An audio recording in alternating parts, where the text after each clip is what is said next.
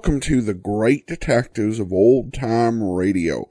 From Boise, Idaho, this is your host, Adam Graham. If you have a comment, email it to me, box13 at greatdetectives.net. Follow us on Twitter at Radio Detectives and become one of our friends on Facebook, facebook.com slash Radio Detectives. While our listener support campaign continues, you can become a monthly contributor at patreon.greatdetectives.net. You can also uh, support the show on a one-time basis. Support www.greatdetectives.net. And for your one-time donation of $20, we will gladly send you The Innocence of Father Brown, Volumes 1, 2, or 3, or The Wisdom of Father Brown, Volume 1 from Colonial Radio Theater. These are great adaptations, very faithful by uh, G.K. Chesterton. And at the $50 level, we'll send you a your choice of Big Finish's adaptation of Hound of the Hound of the Baskervilles or their uh, great story, uh, The Adventure of the Perfidious Mariner. An original story uh, involving Holmes and the Titanic, and that's with a donation of $50 or more. If you're in the US or Canada at a donation of $75 or more, we'll send you your choice of either the complete collection of uh, Poirot stories by uh, Agatha Christie, or complete collection of Marple short stories. Full list of available items are at support.greatdetectives.net. Well, now we uh, return to the Moonstone with the second part, uh, as produced by Elliott Lewis. The original air date November the 23rd of 1953. It's the Moonstone Part 2.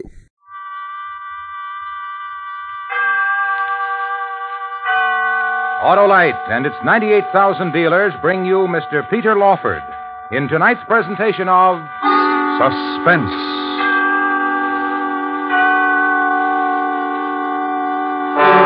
Tonight, Autolite presents part two of the first detective novel ever written, a tale considered by many to be the greatest ever written. Wilkie Collins' The Moonstone. Our star, Mr. Peter Lawford. Hello, Mr. McSorley. Have you got your Thanksgiving bird yet? I got it all right, Harlow, but not for Thanksgiving. Uh, what do you mean? Well, I got the board from my wife because my car battery is a turkey. I forget to fill it with water, and it's cold as a cranberry bog in December. Well, you should have an Autolite Stay Full battery, Mr. McSorley. That's the famous battery that needs water only three times a year in normal car use. Ah, yes, the battery with long and heavy life. Right. Fiberglass retaining mats protect the power of every positive plate to reduce shedding and flaking and give that Autolite Stay Full longer life, as proved by tests conducted according to accepted life cycle standards. So, friends, to quickly locate your Autolite battery dealer who services all makes of batteries, just call Western Union by number and ask for operator 25. I'll tell you the location of your nearest Autolite battery dealer where you can get an Autolite Stay Full, the battery that needs water only three times a year in normal car use. And remember, from bumper to tail light, you're always right with Autolite. And now, Autolite presents the concluding portion of Wilkie Collins' The Moonstone, starring Mr. Peter Lawford, hoping once again to keep you in suspense.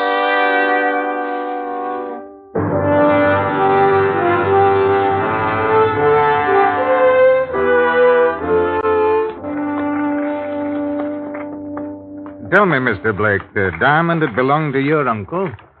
Yes, Sergeant Cuff. His will stated that I was to give it to his niece Rachel on her birthday. And you say this moonstone had a curse on it?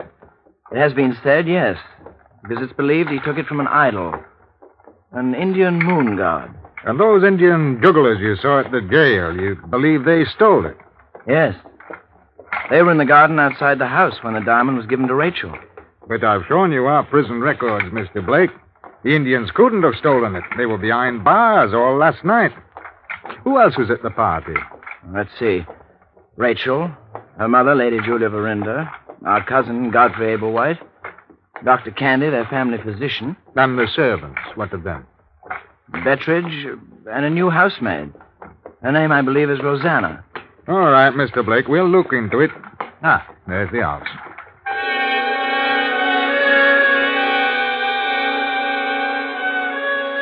As soon as we entered the house, Sergeant Cuff went into Rachel's sitting room, hardly bothering with the cabinet from where the moonstone had been stolen.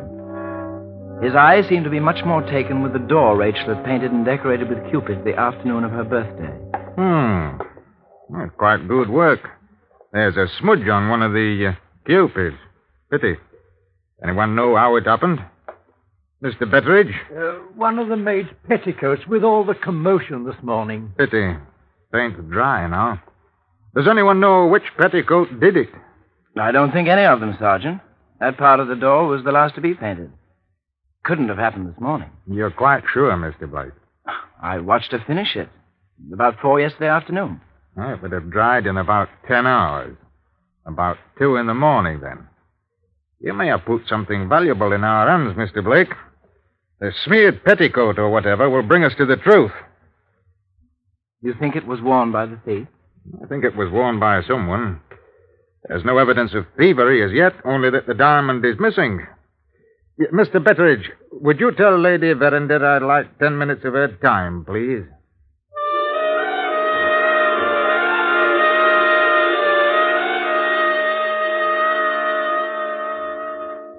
Preposterous, Sergeant. All my servants have been with me for years. If I allow you to search their clothes, it means I suspect them. They're as honest as you are. I'm sure they are, Your Ladyship. It's only a question of their help. The women especially. Now, if they knew I was going to inspect the wardrobes of everyone, from Your Ladyship downwards, You're certain this is necessary? before we can make another step.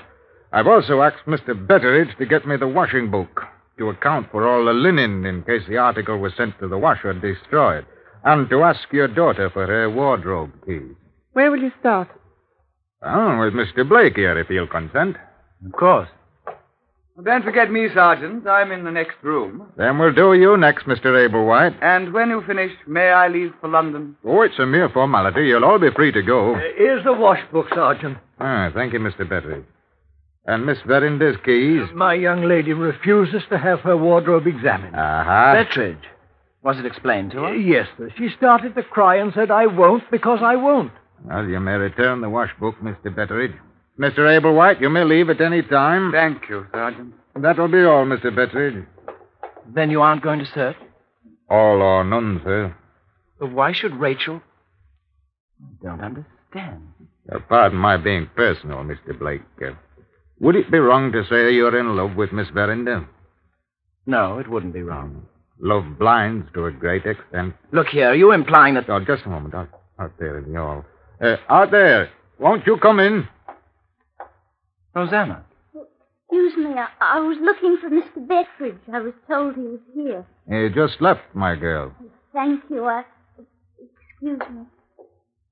Rosanna? Rosanna Spearman, that's it. You know her? I've seen her once before, Mr. Blake, about five years ago. In prison for theft. In prison? Well, there's the answer. Well, it's not the old answer, Mr. Blake. Will you promise to hold your temper?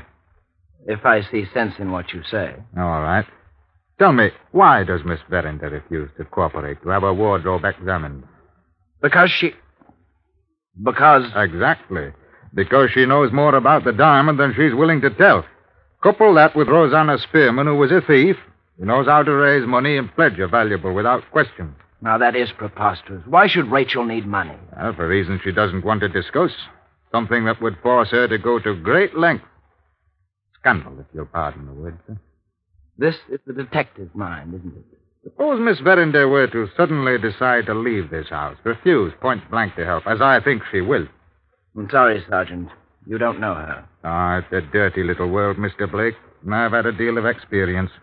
I'll be the first to admit it if I'm wrong, but I don't think I am.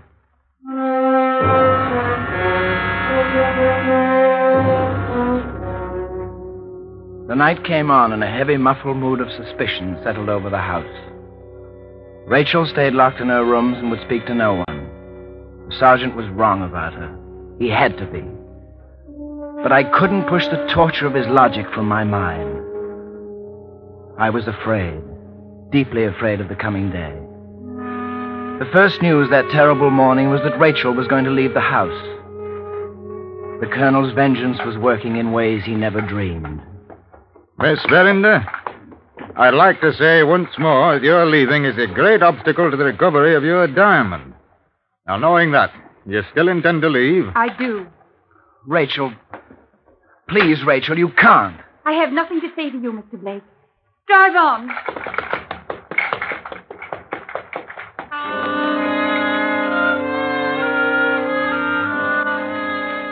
I stood there helplessly watching her go. There was nothing left but the truth of Sergeant Cuff's words. A scandal. Some terrible secret she dare not tell. I had to find out if I was going to help. Rosanna. If she had helped Rachel plot the theft, she would also know her secret. I went to the servants' hall only to find Betteridge and Sergeant Cuff ahead of me. Uh, one of the gardeners said he saw her running toward the beach walk. Then there's a hiding place down there, if I'm not mistaken. Hiding place? It's almost all quicksand. The jewel had to be kept somewhere. Possibly the stained article of clothing, too. Miss Verinder's accomplice recovers the diamond to take to her later. Aye. We'd better hurry. Will you join me, Mr. Blake? We raced down the walk to the beach. Rosanna was nowhere in sight. Only her footprints. They led us finally to the very edge of the quicksand. Look as we might, there were no footprints returning. At almost the same moment, the terrible meaning dawned on us both. Did she know there was quicksand? Yes, Sergeant. She knew. First time I saw her was here. She walked into that muck. Deliberately. Oh, Rosanna wasn't the kind to scare, Mr. Blake. She must have had her own good reason.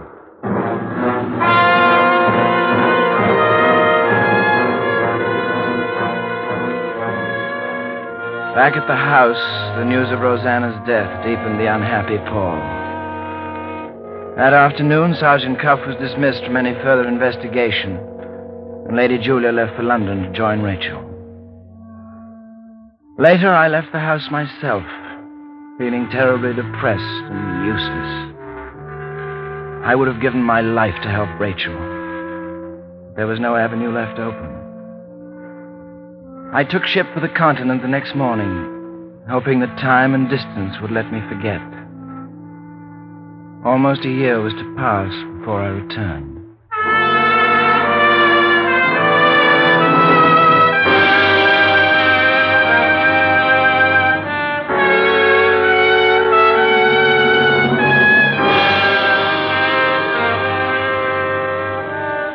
Autolite is bringing you Mr. Peter Lawford in Wilkie Collins' The Moonstone.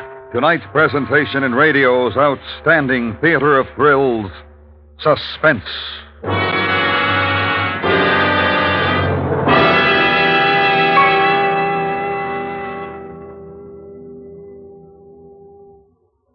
Well, now I can eat turkey instead of crow on a Thursday. got yourself an Autolite Stay Full battery, eh, Mr. McSorley? That I did, Harlow. Then you've got the battery that states right on the case. Needs water only three times a year in normal car use. Why, that Autolite Stay Full just snaps my engine to life, Harlow. Yes, sir, Mr. Mack. A fast, dependable start every time and for a long time. Thanks to those fiberglass retaining mats. They surround every positive plate to reduce shedding and flaking and give the Autolite Stay Full longer life, as proved by tests conducted according to accepted life cycle standards. So, friends, see your Autolite battery dealer for the best in battery service and the famous Autolite Stay Full, the battery that needs water only three times a year in normal car use. To quickly locate your nearest Autolite battery dealer, phone Western Union by number and ask for Operator 25. That's right. Call me Western Union Operator 25. And remember, from bumper to tail light, you're always right with Autolite. And now, Autolite brings back to our Hollywood soundstage Mr. Peter Lawford in Elliott Lewis's production of the concluding act of Wilkie Collins' The Moonstone, a tale well calculated to keep you in suspense.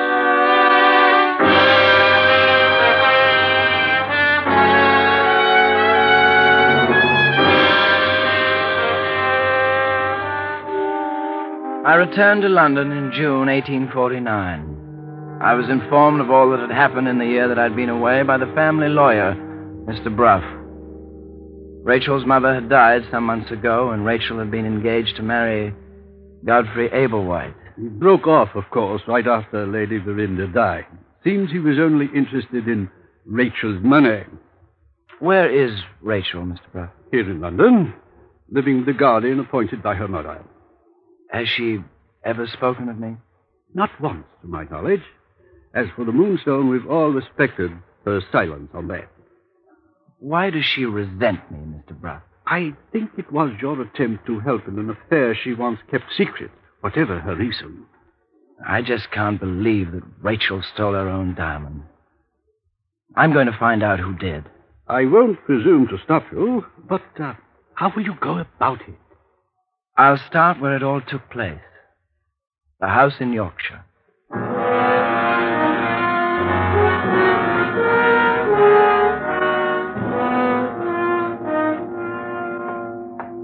By the Lord Harry, Mr. Franklin, it's good to see you. It hasn't been very happy here since you. I went- know, Betteridge. That's why I'm back. The Moonstone, sir? Don't you think you should leave a sleeping dog lay, sir? Suppose you find Miss Rachel had. It won't make me stop loving her. That's all I wanted to know, sir. So I don't see how my helping you can be wrong. Do you remember that poor girl of ours, Rosanna Spearman? Of course. How could I forget? You left a coat here, sir, and I found a letter in one of the pockets addressed to you from Rosanna. Here it is. Sir, please follow the enclosed instructions. Do it when you're not observed. Go to the shivering sand at the turn of the tide. There's a rock ledge covered with seaweed, and attached to the rock is a chain which drops into the quicksand. Pull up the chain.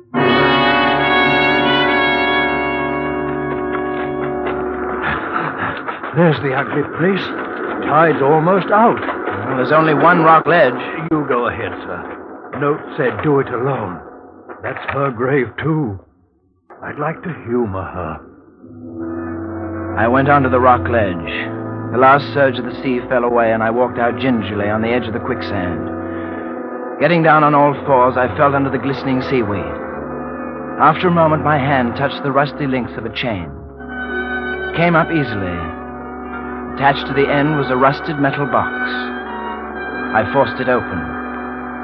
It was filled with a white cloth, on top of which was another letter bearing my name. I carried it all to the dry beach and unrolled the cloth. It was a nightshirt. On its sleeve was a smear of paint from Rachel's sitting room, and I recalled the words of Sergeant Cuff. Find the smeared article of clothing, and you will know who took the diamond. I looked to see if it was marked with the owner's name. Finding the mark, I read Fra- Franklin Blake. My own name. I looked again. My own name, plainly marked with my own name.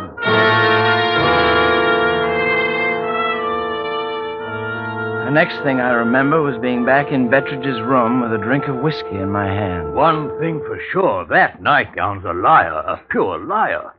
It's my nightgown, Betteridge. I couldn't have taken the diamond, but it's my nightgown. Then it's foul play. That's how I read it. What about Rosanna's letter, sir? Yes. Sir, I have a confession. A confession of my own misery in three words. I love you.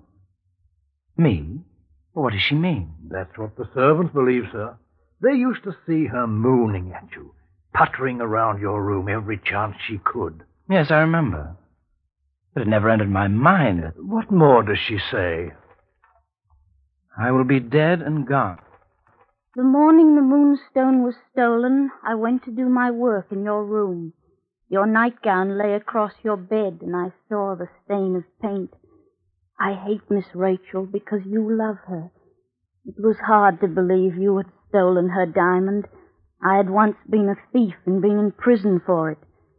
The nightgown is my only bond with you. I could have helped you, but I dared not speak outright, fearing your anger that I knew your secret. Miss Rachel has left. You will soon be leaving, too. I know there is no chance you're ever returning my love, but I will keep your secret.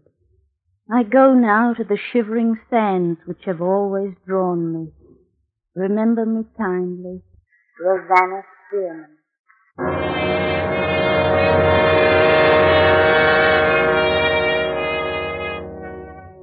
I was at a complete loss. My search for the thief had led directly to myself. So now Rachel's attitude was no longer a mystery. She had left because she believed I had stolen the diamond. I went back to London and told Mr. Bruff everything. I suggest you do something for me, Mr. Blake. What's that, sir? I received a letter this morning from Dr. Candy. He was at the birthday party the night the diamond was stolen, if you remember. Driving home from the party that night, he nearly caught his death in the rain. He's been ill ever since. His letter suggests he has something of great importance to discuss with you. Will you please go see him?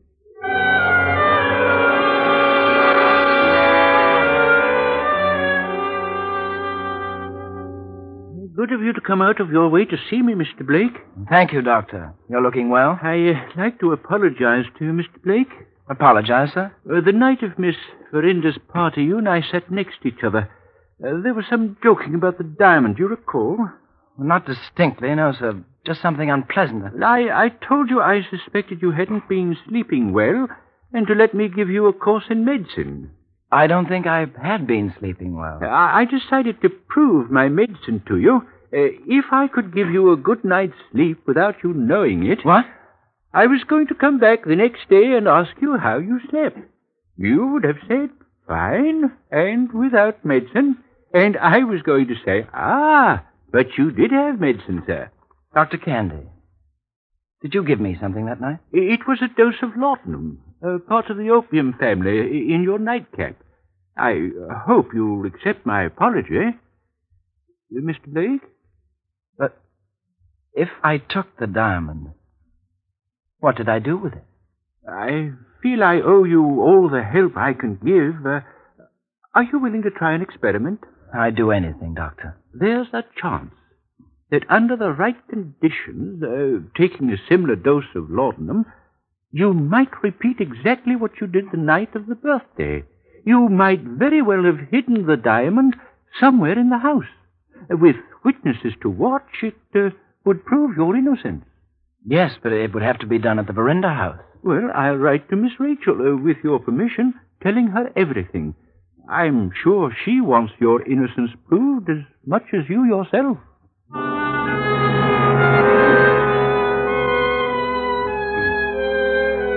Was a very nervous time for me, waiting for Rachel's answer. With great relief, her letter came saying she accepted Dr. Candy's explanation. The house was at our disposal, and she wished us all success for the experiment. I wrote Mr. Bruff, asking him to be one of the witnesses. Then Dr. Candy and I left for the Verinder house.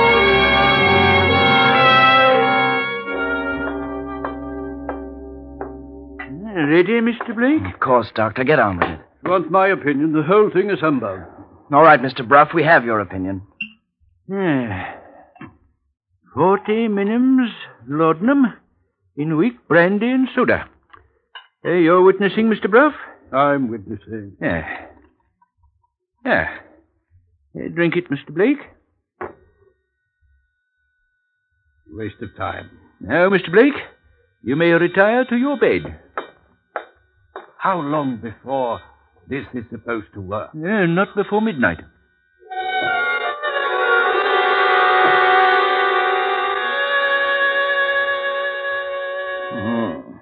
Look, it's moving. Moonstone. Indian devils. In the house. Kill Rachel. He's getting up. Huh? In that cabinet. No lock on it. He'll take it. He's going out of the room. Take off your boots. Come on.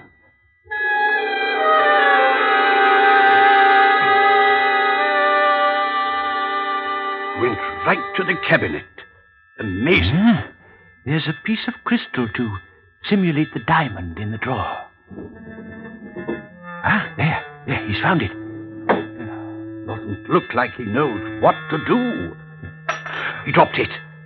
going over to that sofa. Uh, he couldn't have done that before. Uh, the sedative effect is coming on.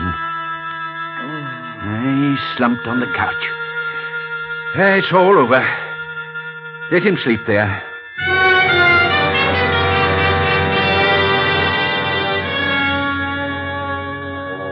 When I awoke the next morning, they told me what I had done. I proved only that Dr. Candy's joke had caused was caused by my unconscious behavior. But now, and what had happened afterwards was still a mystery. We had come to another blank wall.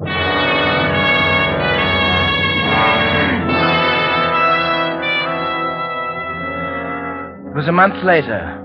An item in the newspaper caught my eye. Some East Indian jugglers had been in a fight in a tavern in one of the lowest parts of London. One of them had been stabbed, the others had escaped. Almost at the same moment, I received an urgent message from Mr. Bruff to meet him at the Wheel of Fortune, the tavern mentioned in the news dispatch. Up these stairs, Mr. Blake, quickly. What is it, Mr. Bruff? In this room here. Good Lord. Almost done for, poor beggar. Uh-huh. On the bed lay a man dressed in sailor clothes. On the floor next to him was a small wooden box, open and empty. The box that had held the moonstone. I looked down at the man's face. There was a brown mark beneath on the bed sheet. I saw that his dark skin was only stained. I looked hard. Beneath the stain and the heavy growth of beard was the face of Godfrey Ablewhite. Hello, cousin. Godfrey. Surprised, cousin. Godfrey, you took the diamond. A good joke. Saw you come out of Rachel's sitting room. You dropped it. I, I picked it up. Oh, And you kept it. I like money. Better reason. Those Indians been after me for a year. Thought I could fool them. Didn't, did I? Uh, Moonstone.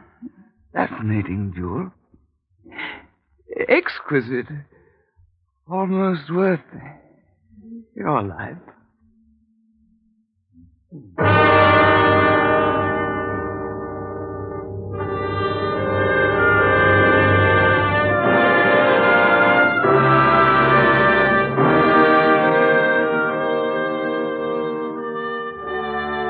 It was some months later that a small news item appeared on an inner page of the Times. It stated that the worshippers of an ancient four handed moon god were rejoicing over the return of a fabulous yellow diamond to a recess in their idol's forehead. It was a small item. I doubt if many people read it.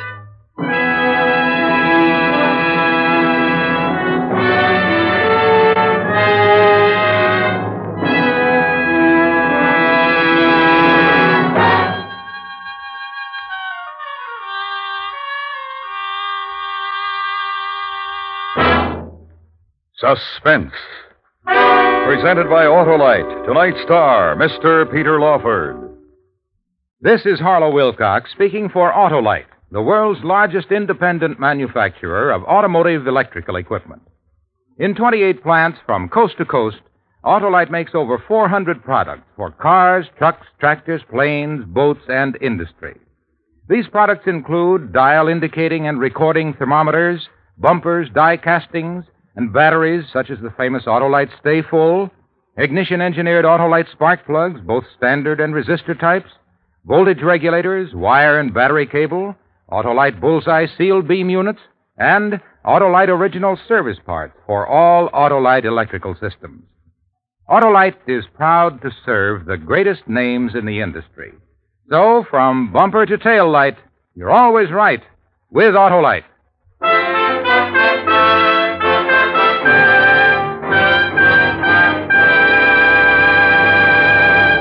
Next week, it will be our pleasure to present the first radio adaptation of one of the most amazing human documents ever written the personal diary of Emily Woldridge, called The Wreck of the Maid of Athens, Our star, the First Lady of Suspense, Miss Agnes Moorehead.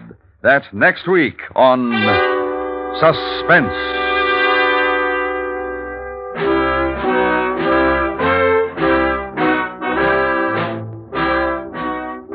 Suspense is produced and directed by Elliott Lewis, with music composed by Lucien Moraweck and conducted by Wilbur Hatch. Wilkie Collins' The Moonstone was adapted for suspense by Richard Chandley. Featured in tonight's cast were Betty Harford, Ellen Morgan, Norma Varden, William Johnstone, Ben Wright, Herb Butterfield, Eric Snowden, and Alistair Duncan. Peter Lawford will soon be seen co starring in the Columbia picture It Should Happen to You. And remember, next week, Miss Agnes Moorehead in The Wreck of the Maid of Athens.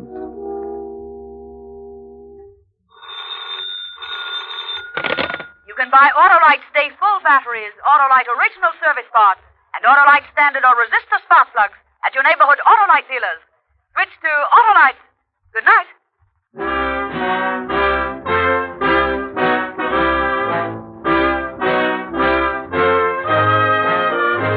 This is the CBS Radio Network.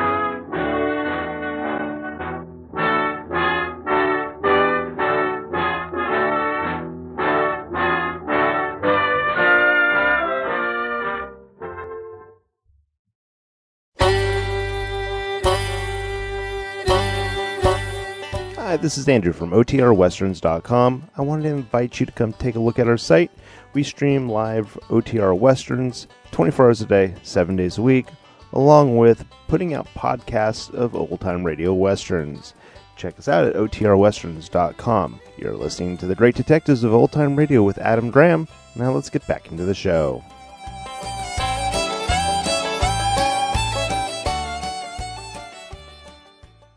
Welcome back. A very uh, interesting mystery and a challenging piece to um, adapt to radio.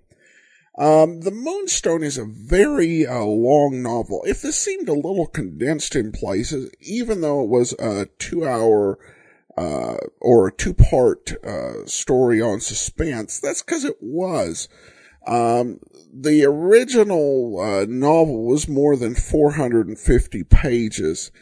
And there's some things you, uh, you don't get as full, um, a, a sense of here, uh, such as the big reason when you read the book, um, that Rachel knew that, um, uh, Blake had, uh, been the one to take the moonstone and what had really infuriated her, uh, was that he had, um, uh, been the one leading the effort to recover it. So she thought that he was, you know, just playing the game and was going to put the whole thing on some uh, innocent party. And uh, that was just something that, you know, she couldn't abide. And there was a whole complex um, a romance plot that was really uh, worked uh, into the story. Of course, uh, not all the 450 pages in the book were uh, sterling uh, by uh, modern standards. One thing I like about this radio adaptation is that we don't even meet the character of Miss Clack, a very annoying character. Um, who narrated the book for 70 plus pages and uh, that that was a, that was another thing. The book was very uh, experimental. Uh, it basically went with a series of first person narrators. I think they got up to eight or nine different first person narrators. Uh, some of them were good, some of them were uh, not so good.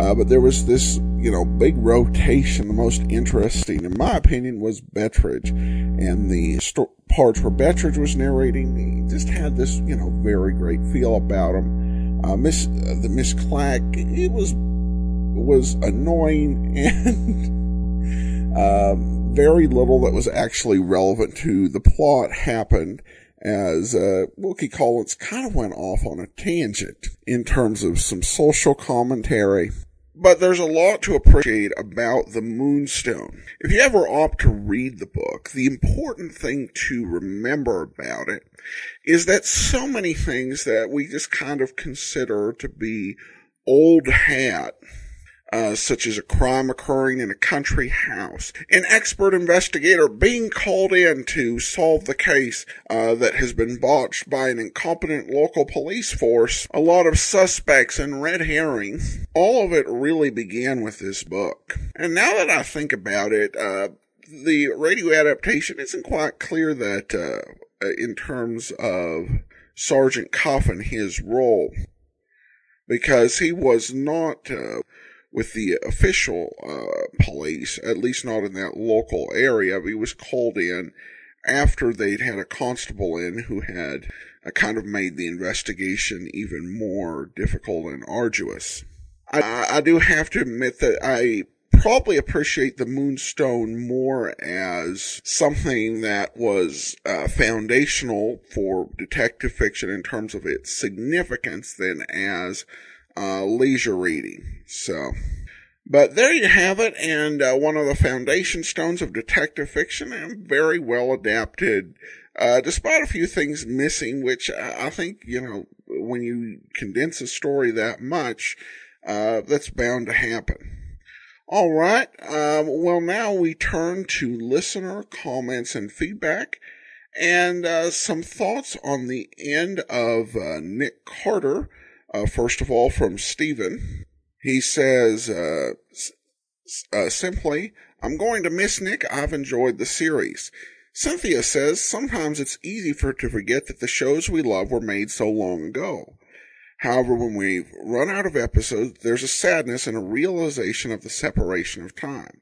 If one of my favorite television shows is canceled, there's always hope that it will be renewed on another network or the internet. We might even get a film follow up.